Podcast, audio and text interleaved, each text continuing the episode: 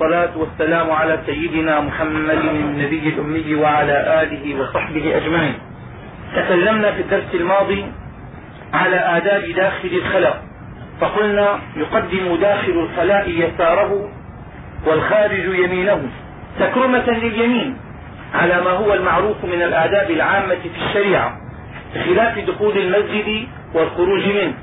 فيقدم داخل المسجد يمينه ويقدم الخارج منه يساره. وقلنا إنه لا يحمد ذكر الله تعالى ويعتمد جالسا يساره ولا يستقبل القبلة ولا يستدبرها. وتكلمنا على تفصيل الأدب في استقبال القبلة واستدبارها من حيث الحرمة والكراهة والإباحة. فيما إذا كان في الصحراء وكان أمامه ساتر أو لا يوجد أمامه ساتر. أو كان في المكان المعد لقضاء الحاجة وتختلف الأحكام باختلاف هذا التفصيل. فإذا كان في الصحراء وبدون حائل يحرم استقبال القبلة واستدبارها. وإذا كان في الصحراء مع الحائل فمكروه والأولى خلافه بأن لا يستقبل ولا يستدبر.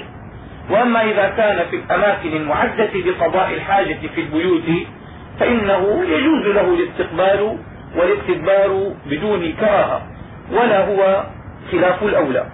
وقلنا من أدب قاضي الحاجة أن يبعد عن الناس بحيث لا يسمع له صوت ولا يشم له ريح وأن يستتر بحيث لا يرى ولا ترى عورته.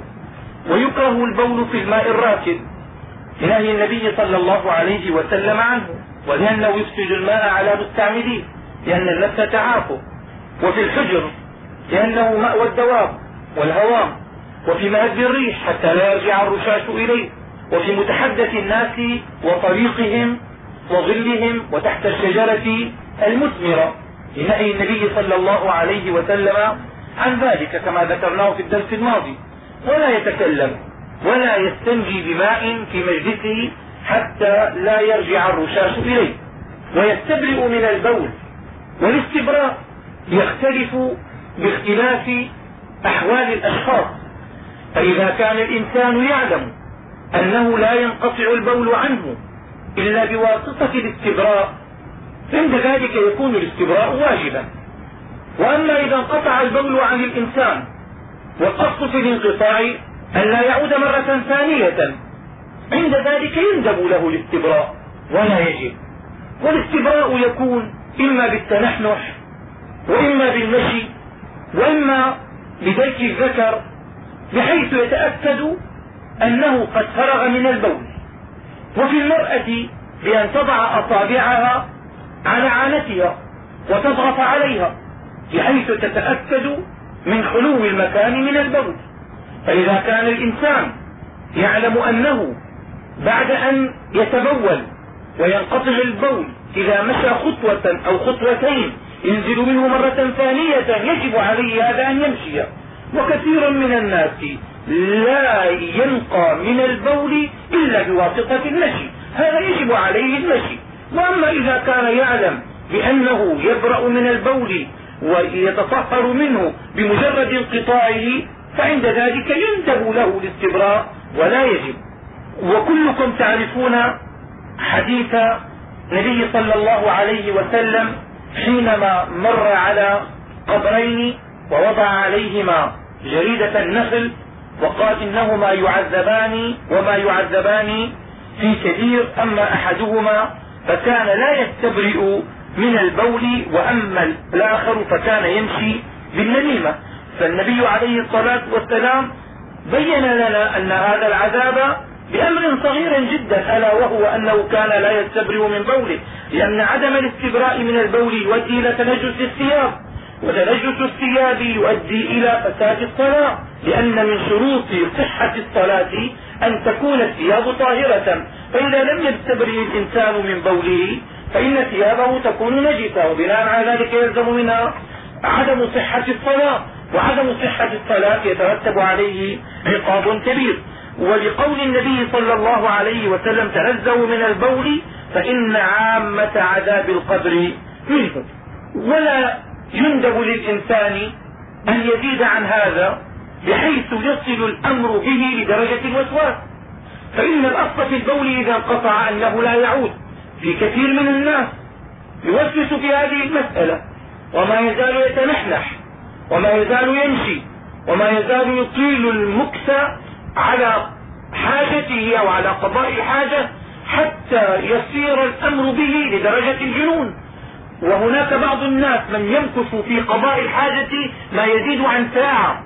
ساعة زمنية كاملة لا أقصد بالساعة. الزمن الطويل وإنما أقصد به الساعة. الزمنية المعروفة أعرف أحد الأشخاص يقعد على قضاء حاجته أكثر من ساعة وهو من قبيل الوسواس. والإمام الغزالي رضي الله تعالى عنه يقول الوسواس ينتج عن أحد أمرين.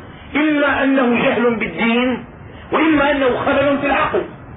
وهذا بداية الجنون.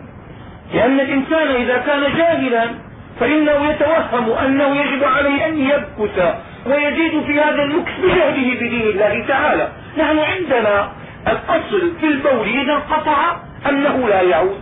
فما لم يشعر الإنسان بأن شيئا قد خرج منه فإن الأصل أن البول قد انقطع. ويعرف الإنسان هذا من عادته. مرة أو مرتين أو ثلاث مرات يعرف أنه قد انقطع بوله أو لم ينقطع يعرف عادته في انقطاع البول. فإذا عرف عادته من أنه ينقطع من مرة أو من مرتين أو من ثلاث مرات في التنحنح مثلا أو في الثلث أو من خطوة أو خطوتين فإنه لا يندب له أن يزيد على ذلك بل يكره له الزيادة لأنه قد يؤدي إلى الوسواس. والوسواس إما جهل في الدين وإما أنه خبل في العقل كما يقول الإمام الغزالي رضي الله تعالى عنه. ويقول عند إرادته دخول الخلاء اللهم إني أعوذ بك من الخبث والخبائث. الخبث جمع خبيث وهو ذكر الشياطين والخبائث جمع خبيثة وهي الإناث. وذلك اتباعا للنبي صلى الله عليه وسلم فيما رواه البخاري ومسلم رضي الله تعالى عنهما. فإن نسي نسي أن يقول حينما يدخل اللهم إني أعوذ بك من الخبث والخبائث تعوذ بقلبه. كما يحمد العاطف. الإنسان إذا عطف يحمد الله تعالى بقلبه إذا كان على قضاء الحاجة. وكذلك إذا جلس لقضاء حاجته ونسي أن يتعوذ حينما دخل مكان قضاء الحاجة فإنه يتعوذ بقلبه. ولا يزيد الرحمن الرحيم. وقل بسم الله. اللهم إني أعوذ بك من الخبث والخبائث. ما يقول بسم الله الرحمن الرحيم؟ أي لا يستحب له ذلك. لأن المحل ليس محل ذكر. وبناء على ذلك الأصل فيه أن الإنسان لا يذكر. فإذا ندب لنا أن نذكر فإننا نذكر بقدر الوارد عن النبي صلى الله عليه وسلم. إذا كان الأمر على خلاف الأصل إذا كان الأمر على خلاف القواعد المتبعة في الشرع فإنه لا يجوز التوسع فيه بل يقتصر الإنسان فيه على الوارد. فهذا المكان يكره فيه ذكر الله تعالى في الأصل. وإنما أجزنا للإنسان أن يذكر هذا الذكر لما ورد فيه عن النبي عليه الصلاة والسلام. فالنبي عليه الصلاة والسلام قال بسم الله فإننا نقول بسم الله ولا نزيد عليها لأن الذكر في هذا المكان على خلاف الأصل فيقتصر به على الوارد مثل الدعاء مثل الدعاء القنوت في صلاة الفجر. دعاء القنوت في صلاة الفجر عقب الاعتدال من الركعة الثانية عندنا على خلاف الأصل لأن الاعتدال من الركوع ركن قصير وإطالته مبطلة للصلاة. فالقصد في هذا الركن القصير أن يقصره الإنسان وأن يقتصر فيه على الوارد فيدعو بما ورد عن النبي عليه الصلاة والسلام. فإذا دعا الدعاء المعروف كما كان النبي عليه الصلاة والسلام يدعو في دعاء القنوت فإنه لا يندب له أن يزيد على ذلك فالزيادة على ذلك مبطلة للصلاة. وقال أصحابنا رضوان الله عليهم زيادة على ذلك لا يندب للإنسان أن يمسح وجهه عقب هذا الدعاء مع أن مسح الوجه عقب الدعاء مندوب قالوا هنا لا يندب لماذا؟ قال لأن الدعاء خلف الاعتدال من الركعة على خلاف الأصل. هذا ركن قصير ما يجوز تطويله. فإذا طولناه على خلاف الأصل فإننا نقتصر فيه على الوارد فقط. ولم يرد عن النبي صلى الله عليه وسلم أنه كان يمسح وجهه عقب الدعاء في القنوت في الصلوات. أو في صلاة الفجر. ولذلك اقتصرنا على الوارد حتى لا نزيد في ركن قصير على خلاف الأصل. وكذلك هنا هذا المكان ليس مخصصا للذكر. فإذا ما أردنا أن نذكر يجب علينا أن نقتصر على الوارد. فالنبي عليه الصلاة والسلام قال بسم الله نقول بسم الله ولا نقول الرحمن الرحيم. ويقول عند خروجه عند خروجه من مكان قضاء الحاجة. غفرانا. الحمد لله الذي أذهب عني الأذى وعافاني. اتباعا للنبي صلى الله عليه وسلم في ذلك فيما رواه النسائي. ويكرر غفرانك ثلاث مرات.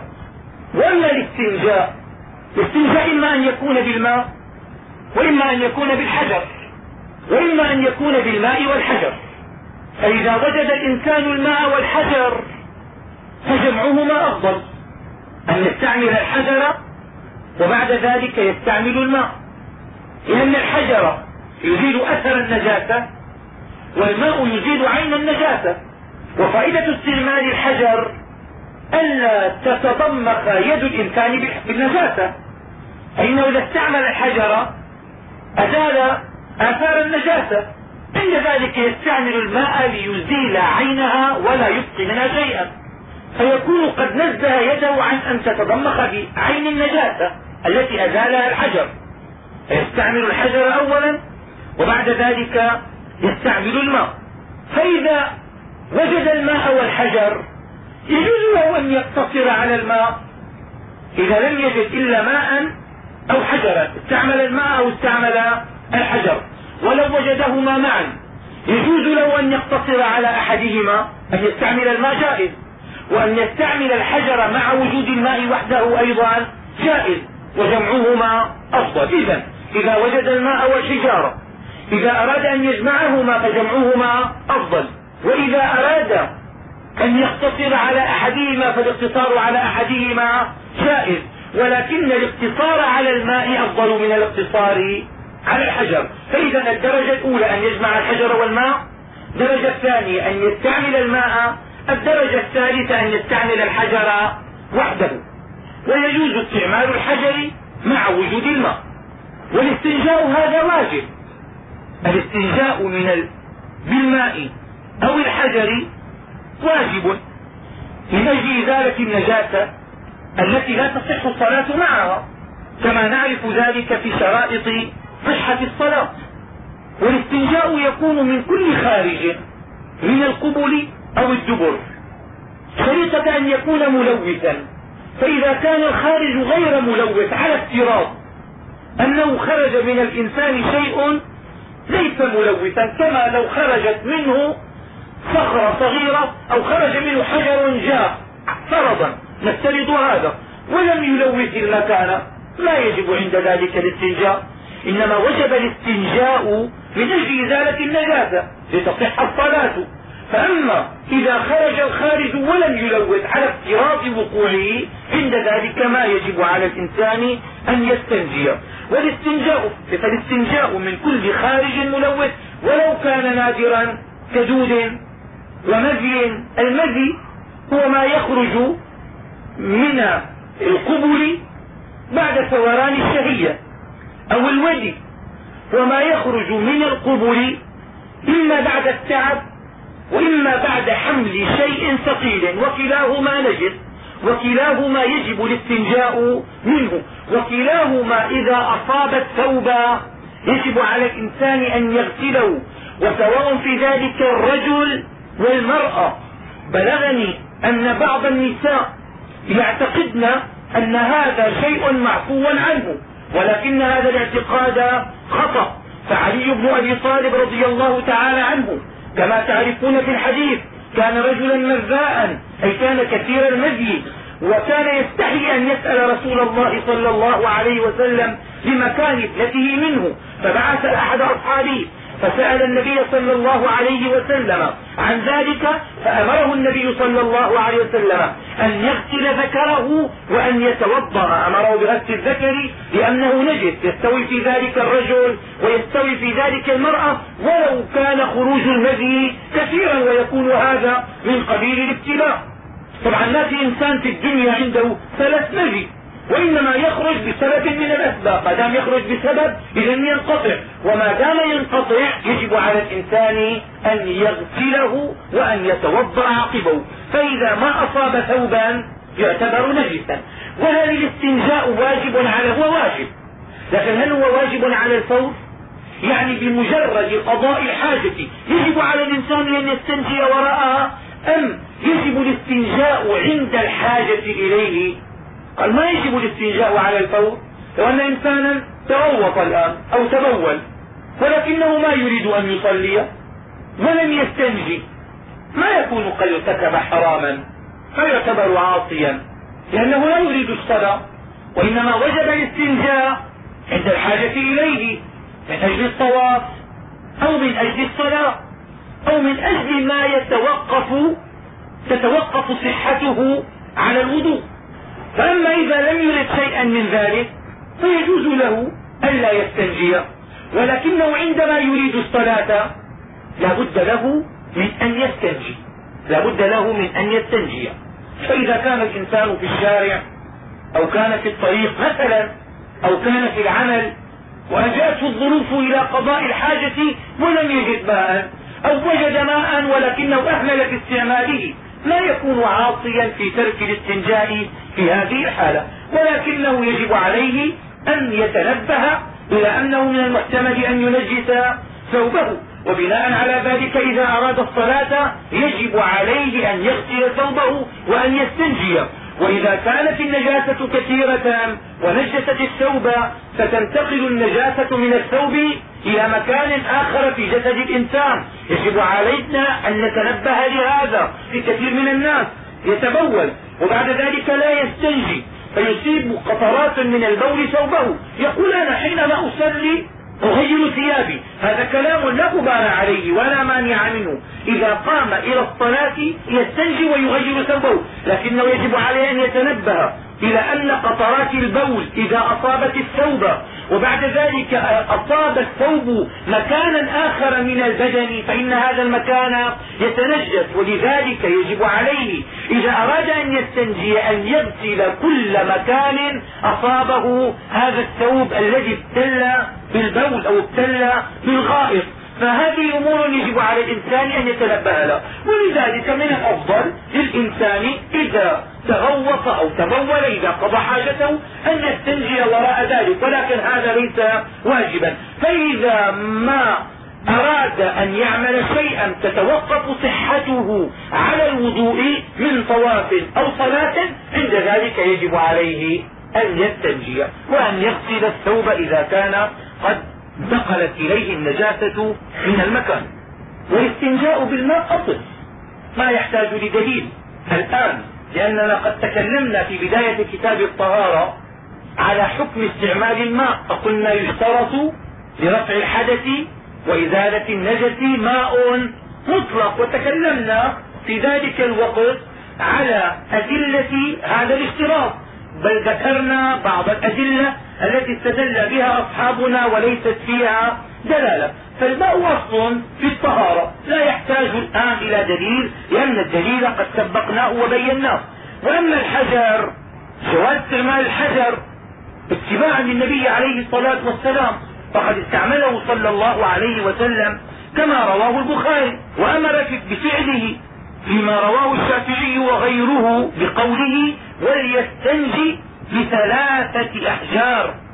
وهذا موافق لما رواه مسلم وغيره من نهيه صلى الله عليه وسلم عن الاستنجاء بأقل من ثلاثة أحجار.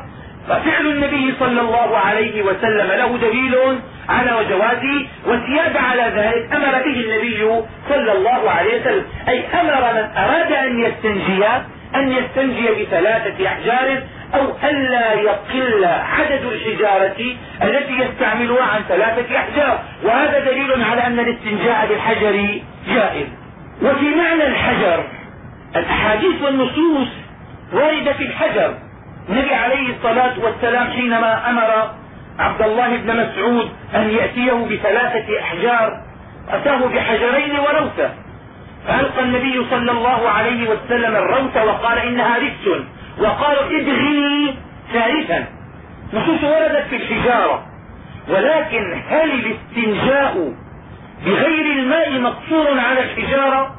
أم أنه يجوز لنا أن نقيس عليه غير الحجارة؟ الذي ذهب إليه جمهور الفقهاء من أنه يقاس على غير الحجر ما كان في معنى الحجر. من كل جامد طاهر قادع غير محترم على ما سنبين تفصيله الان وهذا مبني على قاعدة أصولية.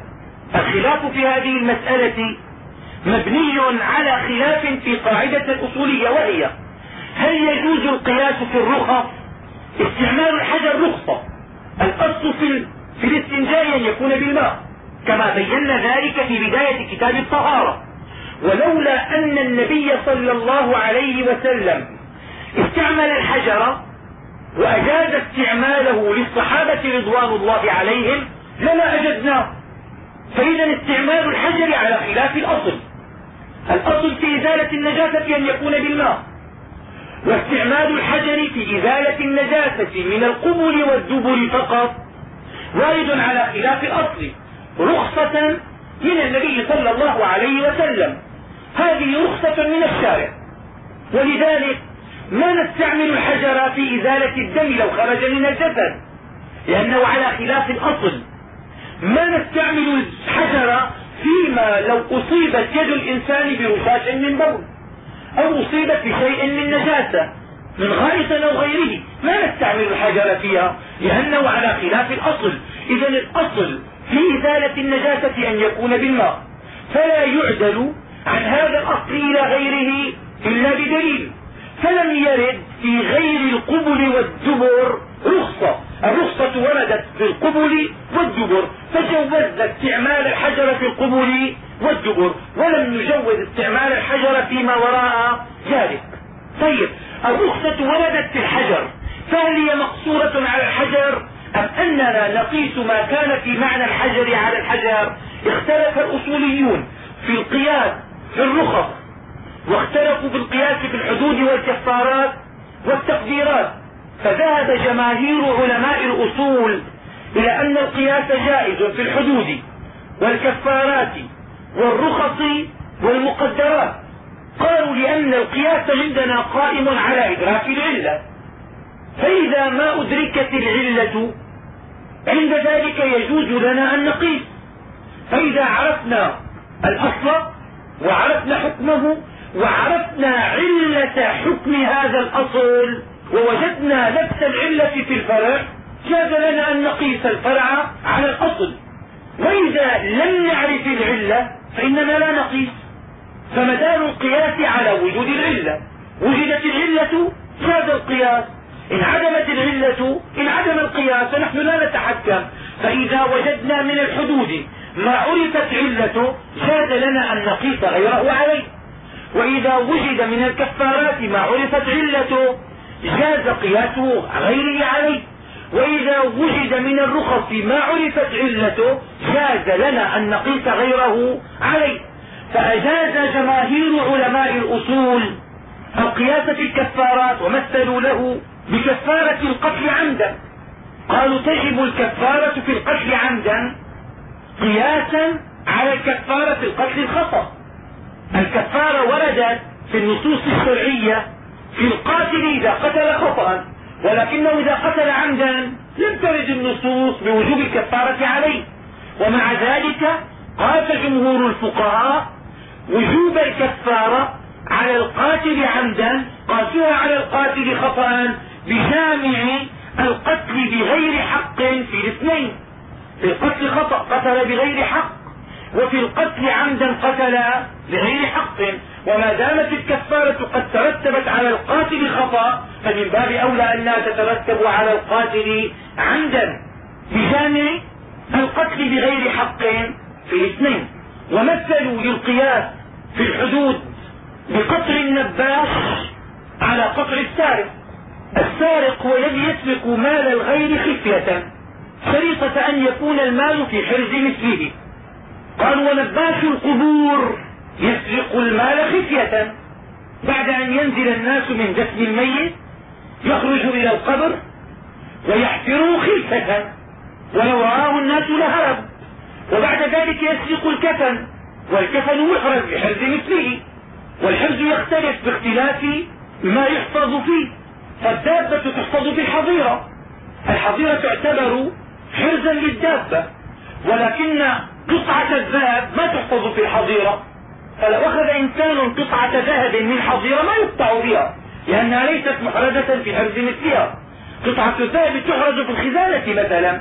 فإذا سرق الإنسان قطعة الذهب من الخزانة يقطع بها لأنه سرقها من حرز مثلها. الكفن ما هو حرزه؟ القبر حرز للكفن. فقال وردت النصوص بقطع يد السارق إذا سرق المال خفية. إذا سرق المال خفية وكان المال محرزا. فسرقته للمال خفية كانت العلة في القطع. وكذلك نباش القبور. يسرق المال خفية والمال محرز بحرز مثله فقاسوا نباش القبور على السارق ليلا وحكموا بقطع يده. وقاسوا اللائط الذي يستعمل اللواط أو يأتي بفعل اللواط والعياذ بالله على الزاني. قالوا هذا أولج فرجا في فرج مقصود وذاك أولج فرجا في فرج مقصود فكما أن هذا يحد كذلك الثاني يحد. فإذا كان ذكرا يجلد مئة جلدة وإذا كان متزوجا فإنه يرجم بالحجارة فقاسوا فعل اللواطي على فعل الزنا بجامع العلاج في فرج. مقصود هذا مثال للقياس في الحدود. قالوا ما دامت العلة قد عرفت عند ذلك لا مانع من القياس. وأما في الرخاص قالوا ما دامت العلة معروفة يجوز لنا أن نقيس. فقالوا العلة التي من أجلها جاز استعمال الحجر هي إزالة النجاسة عن المحل. يزيل النجاسة ويتمكن الإنسان من إزالة النجاسة بواسطة الأوراق الخشنة هذه التي نستعملها الخشنة اللينة لا شك أنها تزيل النجاسة أكثر مما يزيله الحجر. وبناء على ذلك قال الفقهاء نقيس كل ما كان في معنى الحجر على الحجر. ما هو الذي يكون في معنى الحجر؟ عرفتم الآن من أين أتى الخلاف في هذه المسألة؟ الخلاف في القياس في الحدود والكفارات والرقص والتقديرات. الموضوع طويل في أصول الفقه ويمكن أن ترد عليه يعني اعتراضات. يمكن أن يقول لنا إنسان مثلا طيب ما دامت قياس الرخصة جائز في الصيام هل يجوز للإنسان المسافر أن يفطر؟ قلنا له نعم يجوز له أن يفطر. قال لماذا يجوز له أن يفطر؟ قلنا لأن السفر مشتمل على المشقة وبناء على ذلك جاز للإنسان أن يفطر. العلة هي السفر المشتمل على المشقة. ربما قال لنا قائل الحمال الذي يحمل على ظهره الأغراض والأمتعة في شدة الحر يجد من المشقة ما لا يجده المسافر فإذا جاز للمسافر أن يفطر من أجل هذه المشقة وهو رخصة يجوز للحمال أن يفطر بسبب هذه المشقة قياسا في الرخص. ما تقولون يجوز القياس في الرخص؟ فيجوز للحمال أن يفطر بسبب المشقة قياسا على المسافر الذي يفطر بسبب المشقة. نقول نعم لو كانت علة الإفطار في السفر هي المشقة لأجزنا للحمال أن يفطر ولكن المشقة التي تتكلمون عنها في السفر ليست هي العلة وإنما هي الحكمة. العلة هي السفر. كونه مسافر هو السبب الذي أجاز للصائم أن يفطر. ولكن السفر ليس علة وإنما هو حكمة. حكمة من حكم الإفطار في نهار رمضان بالنسبة للمسافر أن السفر يشتمل على مشقة. من أجل ذلك أجزنا له أن يفطر. وأما المشقة بذاتها فما علل بها الفقهاء لأنه من شرط العلم بحث طويل ما أستطيع أن أستوعبه بساعات؟ علاوة عن أستوعبه بدقائق. ولكن أتكلم عنه بما يفيد بعض الفائدة. قال الفقهاء من شرط العلة أن تكون مضطردة. لا تختلف. لا باختلاف الأشخاص ولا باختلاف الأحوال ولا باختلاف الأزمنة.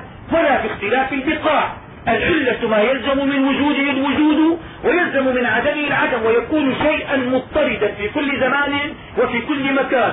القتل العمد العدوان لمكافئ غير أصل يقتل فاعله في كل زمان وفي كل مكان وفي كل أرض. بالنسبة لكل شخص ما يختلف الحكم نهائيا.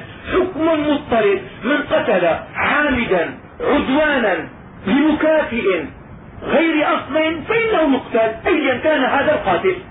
فهذه علة. قال السفر شيء منضبط مضطرب. السفر في البلاد العربية سفر في البلاد الغربية سفر في الصيف سفر في الشتاء سفر. ما دام الإنسان قد تجاوز المسافة المحددة له شرعا فإنه يعتبر مسافر. هذا شيء منضبط. ولذلك يجوز أن يعلل به. وأما المشقة هذه المشقة ليست علة وإنما هي حكمة تختلف باختلاف الأشخاص ما كان مشقة لزيد لا يكون مشقة لعمر. الواحد منا إذا وقف في أشعة الشمس للصيف دقائق ربما يموت ما يمرض يموت. وهناك بعض الناس الذين اعتادوا على العمل في أشعة الشمس يقف الساعات الطويلة ولا يتأثر. وربما لا يتعرف ربما قد اعتاد على هذا. المشقة قد اختلفت. بعض الناس يقف في الشمس فترة وجيزة يقف دقيقتين ويمرض. وبعض الناس يقف ثلاث دقائق يمرض. بعض الناس يحتمل خمس دقائق. بعض الناس يحتمل الساعة والساعتين ولا يتأثر.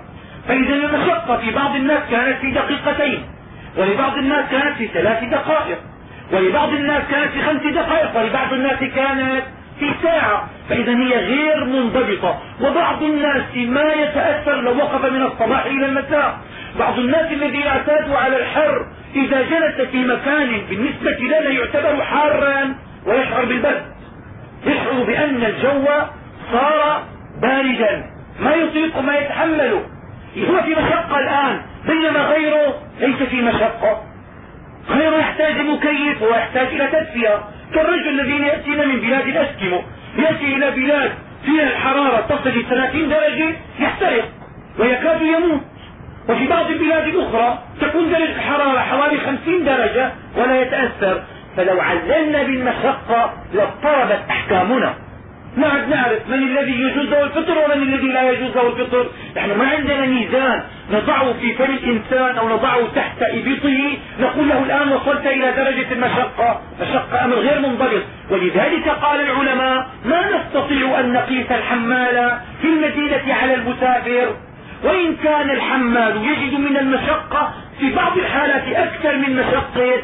المسافر لأن نحن ما عللنا بالمشقة وإنما عللنا بالسفر والسفر غالبا يكون مشتملا على المشقة. فقلنا, فقلنا إن المشقة حكمة ولذلك لم نستعمل الرخصة. لا لأن القياس لا يجوز في الرخص. القياس يجوز في الرخص ولكن لم نستعمله هنا لأن العلة لم تتحقق. العلة لم تتحقق.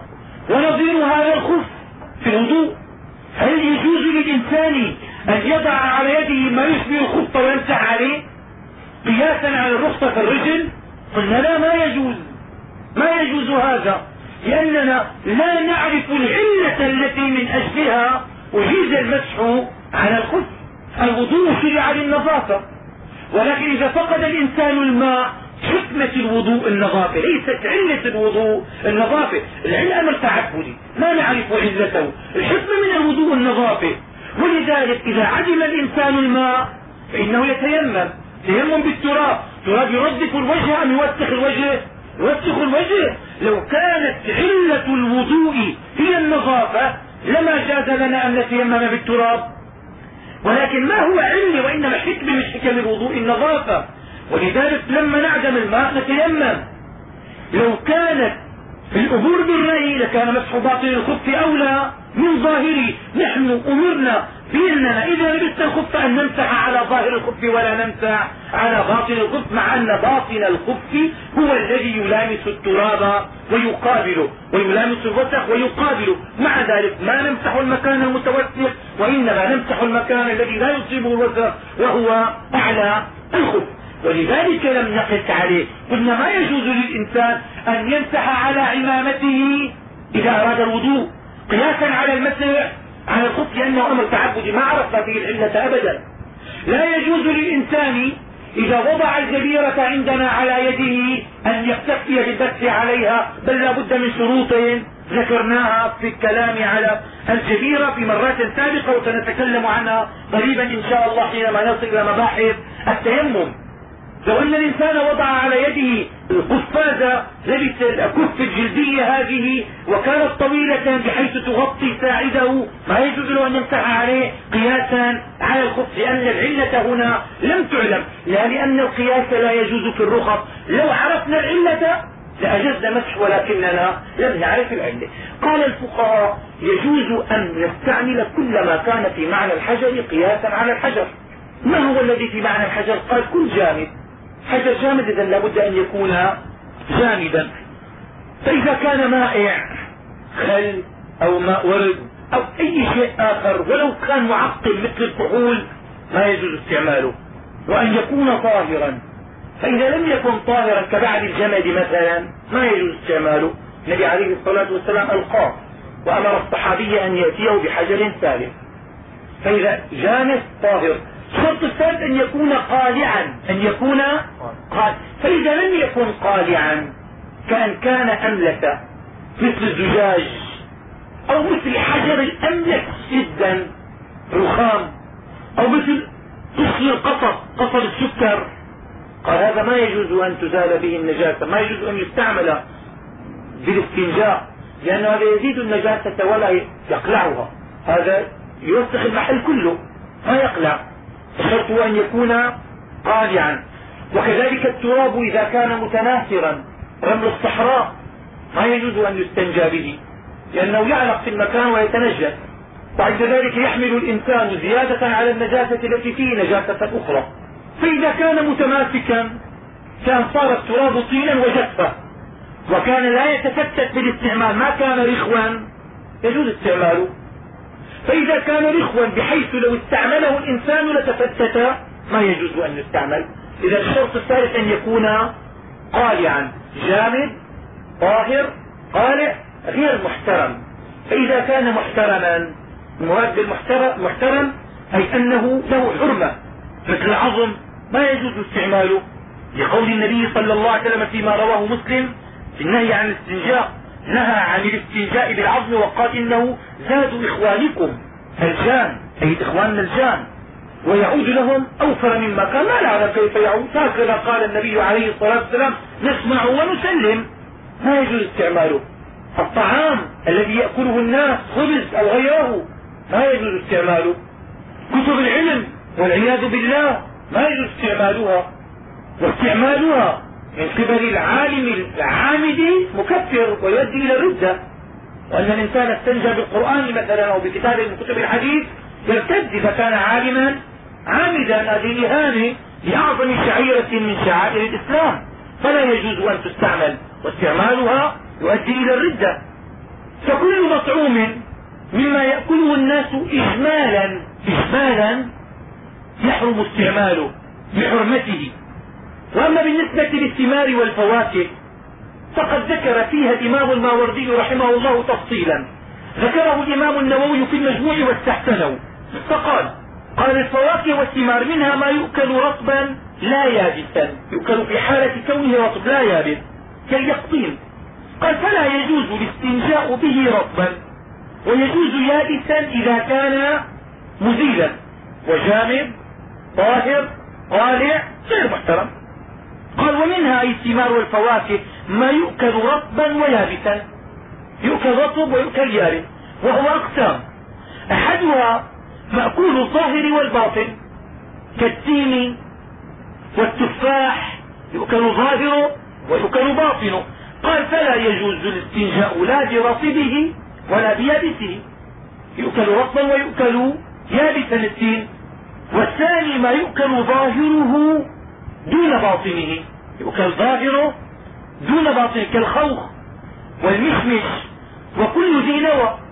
الرطب قال فلا يجوز بظاهره ويجوز بنواه المنفصل لأنه ما يؤكل عادة. والثالث ما له قشر ومأكوله في جوفه فلا يجوز بلبه. لب ما يجوز قولا واحدا. وأما قشره فإن كان لا يؤكل رطبا ولا يابسا كالرمان جاز الاستنجاء به.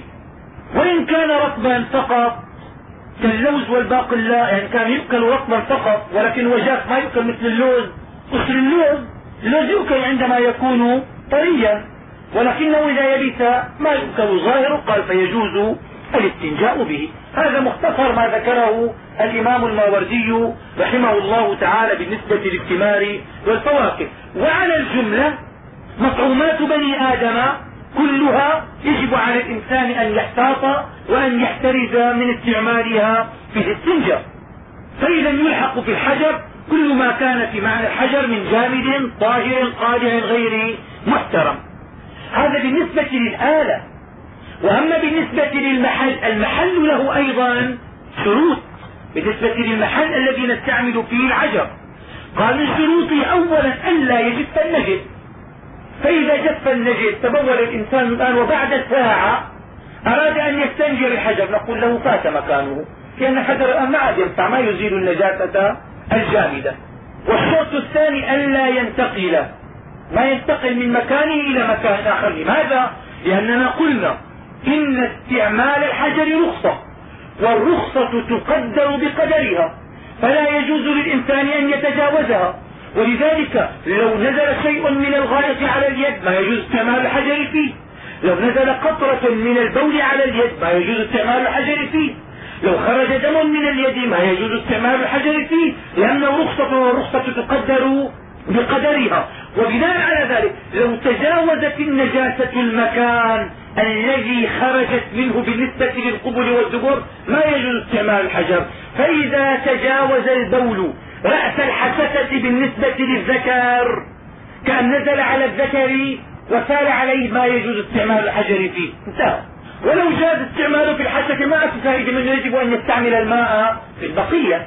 إذا الشرط أولا لا يجوز والشرط الثاني ألا يجاوز المحل. وبالنسبة للدبر ألا يجاوز صفحة الدبر. فإذا جاوزها عند ذلك ما يجوز للإنسان أن يستعمل الحجر في هذا الخارج في النجس وبالنسبة للمرأة ملتقى شفريها إذا جاوزهما ما يجوز لها أن تستعمل الحجر أو ما في معنى الحجر. فشرط استعمال الحجر الماء يجوز استعماله في كل حال. شرط استعمال الحجر وما في معنى الحجر. أولا ألا يجف النجس الشرط الثاني ألا ينتقل لأنه رخصة والرخصة تقدر بقدرها.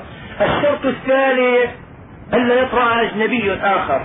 ألا يطرأ أجنبي بينما كان يبول نزل عليه قطرة من الماء على البول. ما عاد يجوز استعمال الحجر. لأنه لا يزيل البول وإنما يزيل شيئا نجسا. أجنبي. أجنبيا نزل عليه قطرة الماء. لما نزلت على البول تنجست ما عاد يجوز استعمالها. نحن قلنا يجوز أن يستعمل الحجر فقط في الخارج منه. وأما الأجنبي الطارئ فلا يجوز له أن يزيله. ولذلك لو نزلت قطرة بول على ذكر الإنسان ما يستعمل الحجر فيه. هو له أن يستعمل الحجر في الخارج منه فقط. وأما الأجنبي لا ما يستعمل عليه الحجر. ولو نزلت في المكان الذي يجوز للإنسان أن يستعمل فيه الحجر مع ذلك ما يجوز له أن يستعمل الحجر في هذا المكان بالنسبة للبول الأجنبي. فغير البول من باب أولى.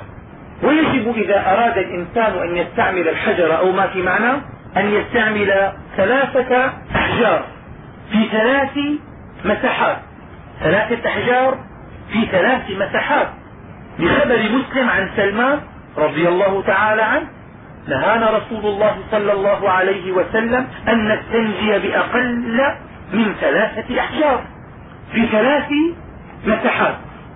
فإذا استعمل الأحجار الثلاثة ونقى محله فبها ونعمت سفر وإذا لم ينقى المحل احتاج إلى أربعة. قد يجب عليه أن يستعمل الرابع. أقل من ثلاثة ما يجزئ لكن أكثر من أربعة قد يستعمل بقدر حاجته. فإذا احتاج لعشرة أحجار يستعمل عشرة. ويندب للإنسان إذا استعمل الأحجار فوق الثلاثة إذا استعمل أربعة أن يزيد عليها خامس. وإذا استعمل ستة أن يزيد عليها سابع. وإذا استعمل ثمانية أن يزيد عليها تاسع. لما روى البخاري ومسلم عن أبي هريرة أن النبي صلى الله عليه وسلم قال إذا استجمر أحدكم فليستجمر وترا. أن يستجمر وترا. طيب هل هذا مندوب أم واجب؟ ظاهر الحديث أمر. والأمر عند علماء الأصول يقتضي الوجوب. فما الذي صرفه عن الوجوب هنا إلى الندب؟ قلنا يندب له أن يوتر. قال الذي صرفه عن الوجوب إلى الندب؟ قول النبي صلى الله عليه وسلم فيما رواه أبو ب داود من استجمر فليوتر من فعل فقد أحسن ومن لا أي لم يوتر فلا حرج. إذا الأمر هنا للندب. ليس من ذاته ذات الأمر تقتضي الوجوب ولكن صرف عن الوجوب إلى الندب بقرينة رواية أبي ب داود رضي الله تعالى عنه. وأما كيفية استعمال الحجر فيستعمل كل الحجر لكل محل. أن يبدأ بالحجر الأول ويديره حول مسربته من اليمين إلى اليسار. هذا الحجر الأول. ثم يأتي بالحجر الثاني ويديره من اليسار إلى اليمين. وفي الحجر الثالث يستعمله من الأمام إلى الخلف أو من الخلف إلى الأمام. هذه كيفية وهي المفضلة. والكيفية الثانية أنه يستعمل الحجر الأول للجهة اليمنى ويستعمل الحجر للجهة اليسرى الثاني. الحجر الثاني للجهة اليسرى والحجر الثالث للجهتين. معا ولكن الكيفية الأولى مرجحة على الكيفية الثانية لأنه يستعمل الحجر كله للمحل كله. وكما يصح الاستنجاء بثلاثة أحجار يصح بحجر واحد له ثلاثة أوجه. يجوز. نسمي الوجه الأول مسحة أولى. والوجه الثاني مسحة ثانية. والوجه الثالث مسحة ثالثة وكذلك قطعة قماش كبيرة. يستعمل جزءا منها في المسحة الأولى وجزءا ثانيا في المسحة الثانية وجزء ثالث في المسحة الثالثة. ويسن الاستنجاء باليسار. لأنه الأليق بها ويكره باليمين لما روى مسلم عن سلمان الفارسي قال نهانا رسول الله صلى الله عليه وسلم أن نستنجي باليمين. فيندب للإنسان أن يستعمل اليسار للاستنجاء واليمين للتسبيح. كان رسول الله صلى الله عليه وسلم يعقد التسبيح بيمينه ونهانا عن الاستنجاء باليمين. فيمسك ذكره أو الحجر بيده اليسرى ويصب الماء بيده اليمنى. ولا استنجاء لدود وبعر بلا لوث كما ذكرنا لكم في أول البحث لأن الاستنجاء إنما وجب من أجل التلوث. فإذا خرجت الدودة من الإنسان ولم تلوث المحل على افتراض أن خرجت ولم تلوث ما يجب الاستنجاء. أو خرج منه بعر جاف أو ما يشبه الحجرة. ولم يلوث المحل ما يجب الاستنجاء. ولكنه يندب لكي يطمئن القلب لأن الخارج غالبا لا بد أن يؤدي إلى التلويث. والدودة إذا خرجت من الإنسان لو خرجت مستقيمة العقل يتصور ألا تلوث؟ ولكن في الأعم الأغلب لا بد من أن تصيب جوانب المسربة وبناء على ذلك يندب للإنسان أن يستنجي منها حتى يطمئن قلبه ويكون على يقين من الطهارة. وصلى الله على سيدنا محمد وعلى آله وصحبه وسلم.